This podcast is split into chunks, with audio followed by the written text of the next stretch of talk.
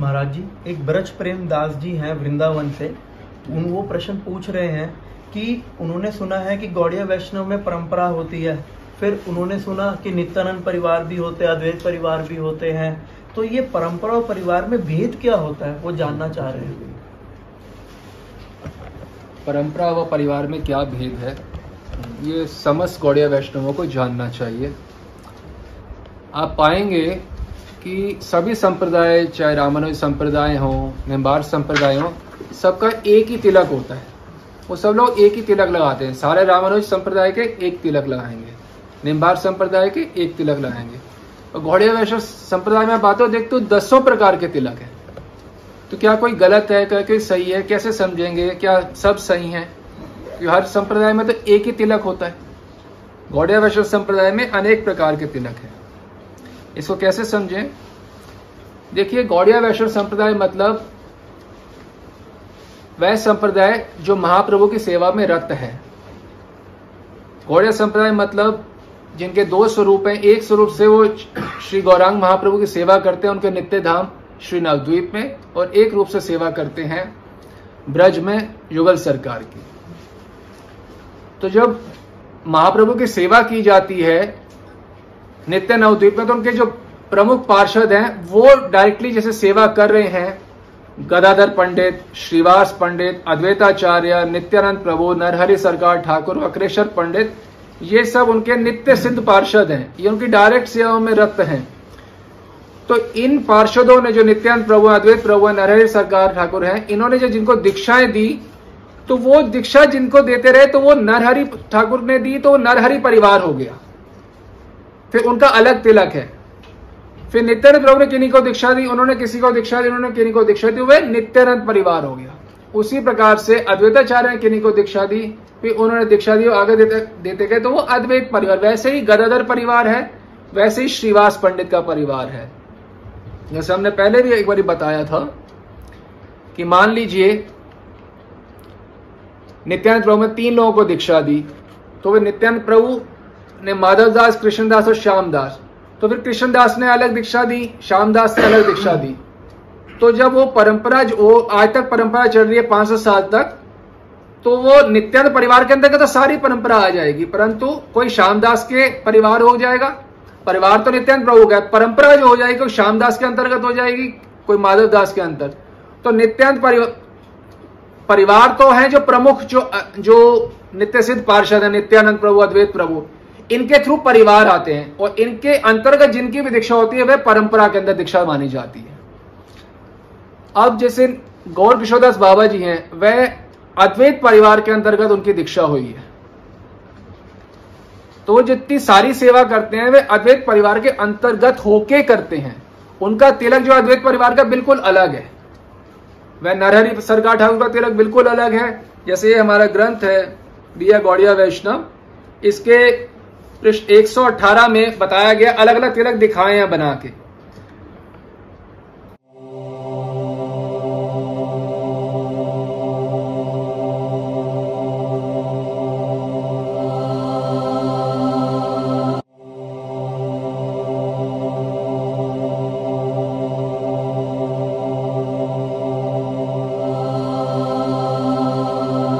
तो अब जाके पाएँगे गदाधर पंडित जी का तिलक जो है वो बिल्कुल अलग है। श्रीवास पंडित का तिलक बिल्कुल अलग है। तो जो प्रमुख पार्षद उनके प्रमुख अलग अलग तिलक हैं सबके।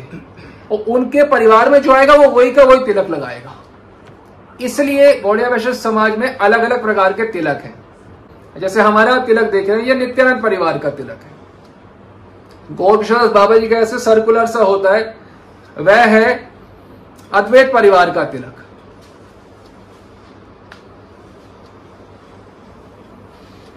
तो जो जिस परिवार से जुड़ता है, उसको वो तिलक प्राप्त होता है। और तिलक जो है, वो बिल्कुल ठीक है, यदि अटूट परंपरा से जुड़ा हुआ आ रहा है। ऐसा नहीं है कि हमारी परंपरा में कोई एक तिलक तो ऐसा लगा रहा है, एक कोई पीला लगा रहा है तुलसी पत्ता का लगा रहा है, एक सर्कुलर लगा रहा है, ऐसा नहीं है। जैसे गौर किशोरदास बाबा जी हैं वह अद्वैत परिवार के हैं जगन्नाथ दास बाबा जी हैं वह नित्यानंद परिवार के हैं। तो ये कभी भी एक परंपरा में नहीं हो सकते। परंपरा मतलब पहले वो परिवार से जुड़ी होनी चाहिए। परंपरा सही है कि नहीं, उसका निर्णय सबसे पहले किया जाएगा कि आप देखेंगे कौन से परिवार के अंतर्गत आती है। यदि एक परंपरा में नित्यानंद गोरक्षदास बाबा जी हैं जगन्नाथ दास बाबा जी हैं तो वो तो किसी परिवार के अंतर्गत आ ही नहीं सकती, क्योंकि गोरक्षदास बाबा जी अद्वैत परिवार के अंतर्गत सेवा करते हैं। हमने पहले भी बताया कि अब नित्य लीला में नवद्वीप के अंदर श्रीवास आँगन में नित्य संकीर्तन होता है रात्रि में। नित्य संकीर्तन। महाप्रभु अपने घर से सपार्षद जाते हैं श्रीवास आँगन में और नित्य संकीर्तन होता है। और वहाँ पे ही महाप्रभु शयन भी करते हैं अपने पार्षदों के साथ। तो गोरक्षदास बाबा जी शयन करते हैं संकीर्तन में थक हार के तो वो करते हैं अद्वैत प्रभु के, जहाँ पे अद्वैत प्रभु हैं उसके पास में। जो नरहरि सरकार ठाकुर के जो परिवार के अंदर जितने भक्त हैं, वो उनके इर्द गिर्द शयन करते हैं। और नित्यानंद परिवार के अंतर्गत, जैसे मान लो जगन्नाथ बाबा जी तो नित्यानंद प्रभु के पास में वो शयन करेंगे। और उठेंगे भी वहाँ पे। जब मंगला आरती होती है सुबह, कहाँ होती है मंगला आरती सुबह? नित्यानंद द्वीप में शिवा सांगन में ही होती है।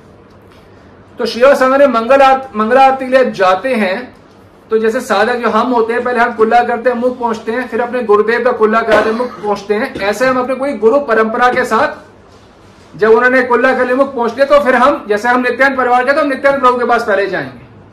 फिर नित्यानंद प्रभु के साथ होके हम सब इकट्ठे महाप्रभु के पास जाएँगे, उनके दर्शन और उनकी सेवा के लिए। उसी जैसे हम नित्यानंद प्रभु के परिवार के, हमारे परिवार में ही जगन्नाथ दास बाबा जी भी होंगे तो सब साथ में जाते हैं महाप्रभु के पास। और जो गौरक्षर बाबा जी हैं, वह शयन करते हैं, अद्वैत परिवार क्योंकि वो अद्वैताचार्य के परिवार में तो उनके पास में शयन करते हैं। वे अपने गुरुदेव श्री नंद किशोर गोस्वामी को पहले उठाएँगे। उनका कुल्ला करवाएँगे, उनका मुख प्रक्षर चरण धोएँगे उनके। तो फिर गोडशस बाबा जी अपने गुरु का, फिर ऐसे अपने पूरी गुरु परंपरा जो अद्वैताचार्य जी के अंतर्गत है, वे पहले अद्वैताचार्य जी के पास जाएँगे, उनको प्रणाम करेंगे, उनको जगाएँगे। फिर अद्वैताचार्य जी के साथ पूरी गुरु परंपरा, सारे अद्वैताचार्य के परंपरा के इंक्लूडिंग गोलशोर बाबा इकट्ठे जाएँगे महाप्रभु के बाद। फिर सारा झुंड आएगा नित्यानंद प्रभु का, महाप्रभु के बाद। नरहरि सरकार ठाकुर का, उनके पास। महाप्रभु, सभी नित्य सिद्ध पार्षद जो बकरेश्वर पंडित, वो पूरे जो परंपरा है पहले अपने प्रमुख आचार्य जो उनके नित्य सिद्ध पाठ जिनके अंतर्गत है, उनके पास जाती है। तो परंपरा और परिवार में भेद मालूम होना बहुत ज़रूरी है। हम किसी प्रमाणिक परंपरा में हैं या नहीं, ये जानने के लिए पहले ये जानना पड़ेगा, हम किसी प्रमाणिक परिवार में भी हैं कि नहीं। यदि परिवार एक नहीं है तो परंपरा निश्चित रूप से अप्रमाणिक है। और जो प्रमाणिक परंपरा होती है, उसमें सभी के सभी भक्त सफ़ेद वस्त्र डालते हैं। सेफरन क्लोथ कोई भी नहीं डालता। रंगीन कपड़े जो होते हैं, वो केवल दो जन डालते हैं नित्य नवद्वीप में। एक है गौरांग महाप्रभु, जो कि पीतांबर डालते हैं और एक है नित्यानंद प्रभु, जो कि नीलांबर डालते हैं। बाकी सारे पार्षद, चाहे वो गदाधर पंडित हो, श्रीवास पंडित हो, जितने भी जगन्नाथ दास बाबा जी हो गौर किशोरदास बाबा जी हो, जितने भी पार्षद, जितने भी सब भक्त हैं, सब लोग सफ़ेद वस्त्र डालते हैं। तो सैफरन क्लॉथ जो है, प्रमाणिक परंपरा में, प्रमाणिक परिवारों में होता ही नहीं है। और कैसे पता चले कि परंपरा प्रमाणिक है कि नहीं? ऐसा नहीं है कि परंपरा के अंदर किसी ने जनेऊ डाला हुआ है किसने लाल वस्त्र डाला हुआ है किसने जनेऊ नहीं डाला किसने गोल तिलक लगाया, किसी की सिद्ध प्रणाली हुई है, किसी की नहीं हुई है, ये सब इकट्ठा करके ये ये कोई परंपरा नहीं है। गौर किशोरदास बाबा जी हैं, उनके उनके गुरुदेव ने सिद्ध प्रणाली दिया। जगन्नाथ दास बाबा जी महाराज, उनको, उनके गुरुदेव ने सिद्ध प्रणाली दिया, उन्होंने आगे सिद्ध प्रणाली दिया। भक्तिनाथ ठाकुर ने अपने पुत्र तक को सिद्ध प्रणाली दिया। तो इस प्रकार से सारी परंपराओं में जितने भी हैं, सिद्ध प्रणाली देते हुए आ रहे हैं और ये षड गोस्वामी के समय से चल रहा है। गोपाल भट्ट गोस्वामी ने श्रीनिवास आचार्य जी को सिद्ध प्रणाली दिया। ये प्रेम विलास ग्रंथ में आप पढ़ सकते हैं। प्रमाणिक परंपरा मतलब वही पथ, वही चीज़ें पालन हो रही हैं, जो अनादिकाल से हो रही हैं। जैसे कि हमारे गुरुदेव हैं, शिलानंदास बाबा जी उनके गुरुदेव श्री कुंज विहारदास बाबा जी ऐसे हमारे को हमारे सारे गुरुवर का नाम पता है, नित्यानंद प्रभु तक। तो इससे पता चलता है, हम नित्यानंद परिवार के अंतर्गत हैं। तो यदि गोडस बाबा जी महाराज हैं, अगर हम उनकी परंपरा में हैं तो हमें सारे नाम पता होने चाहिए महाप्रभु तक के। कैसे पता चलेंगे? अद्वैताचार्य की परंपरा में है तो गोरक्षदास बाबा जी का अगर कोई शिष्य कहने की, कहते हैं कि हम उनके शिष्य हैं तो उनके गुरुदेव का नाम क्या है? आपको वो भी नहीं पता। उनके गुरुदेव कौन है? गोरक्षदास बाबा जी गुरुदेव कौन है? नहीं पता। उनके गुरुदेव के गुरुदेव कौन है? वो भी नहीं पता। उनके गुरुदेव कौन है? वो भी नहीं पता। तो वो जब सब पता होंगे तो अब अद्वैत परिवार में है।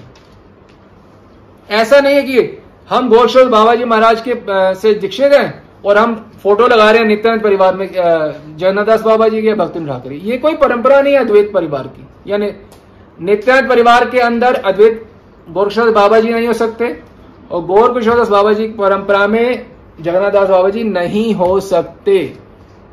ये अलग परंपराएँ हैं, अलग परिवार हैं।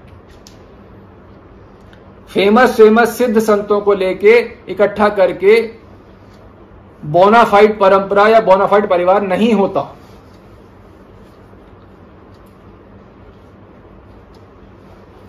और परंपरा बनाई नहीं जाती कि हमें ये इनकी इनकी भक्ति अच्छी लगती है तो हमने इकट्ठा इनको अपनी परंपरा में डाल लिया। तो मतलब हम कितना डिसरिस्पेक्ट कर रहे हैं गोरशद बाबा जी महाराज के गुरुओं की, वो इतने भी इतना भी उनकी वैल्यू नहीं है कि उनकी हम फ़ोटो अपने ऑल्टर में डाल सकें। जो कि आराध्य देव हैं गौर किशोर बाबा जी वो उनकी पूजा करते हैं, नित्य उनके सेवक है अपने गुरुदेव के, नंद किशोर गोस्वामी के सेवक है गौर किशोर बाबा जी उनके नित्य गुरु हैं, धाम में भी। उनका नाम भी नहीं पता इस कौन गोरिया मठ में किसी को। कि गौर बाबा जी गुरु कौन है? प्रमाणिकता तो खैर प्रश्न ही नहीं उठता। हम डेढ़ सौ लोगों ने जब इस्कॉन छोड़ा था सन 2009 में, कोई ऐसे ही नहीं छोड़ दिया था। मालूम चला रहे प्रमाणिक कोई परिवार ही नहीं है। बड़े बड़े सिद्ध महात्माओं को इकट्ठा जोड़ दिया गया। भोग लगाने की पद्धति कोई है ही नहीं नमो विष्णु पद ऐसे कोई ऐसे कोई भोग लगता है। भोग तो बीज मंत्रों द्वारा लगता है, विधि विधान से भोग लगता है। पहले तीन प्रभु को भोग लगता है उनके बाद उनका प्रसादी दिया जाता है गदाधर शिवास पंडित को, फिर गोस्वामी वर को। ऐसा नमो नमो महावत बोलो और किसी को भी भोग लगा दो। हमें जो पता है प्रमाणिक भोग कैसे लगता है? प्रमाणिक परिवार क्या होता है? प्रमाणिक परंपरा तभी तो हम सब, इतने सब लोगों ने इसको छोड़ के या राधा कुंड में आश्रय स्वीकार किया था। परंपरा और परिवार में भेद जानना अति अति आवश्यक है। यही हमारा सिद्धि के उपरांत नित्य नवद्वीप में मार्ग प्रदर्शित करता है। तो सर्वप्रथम यह जानिए कि जिस परंपरा से हम जुड़े हैं, वह प्रामाणिक परिवार में है या नहीं यदि परिवार ही एक नहीं तो प्रामाणिक परंपरा होने का तो प्रश्न ही नहीं उठता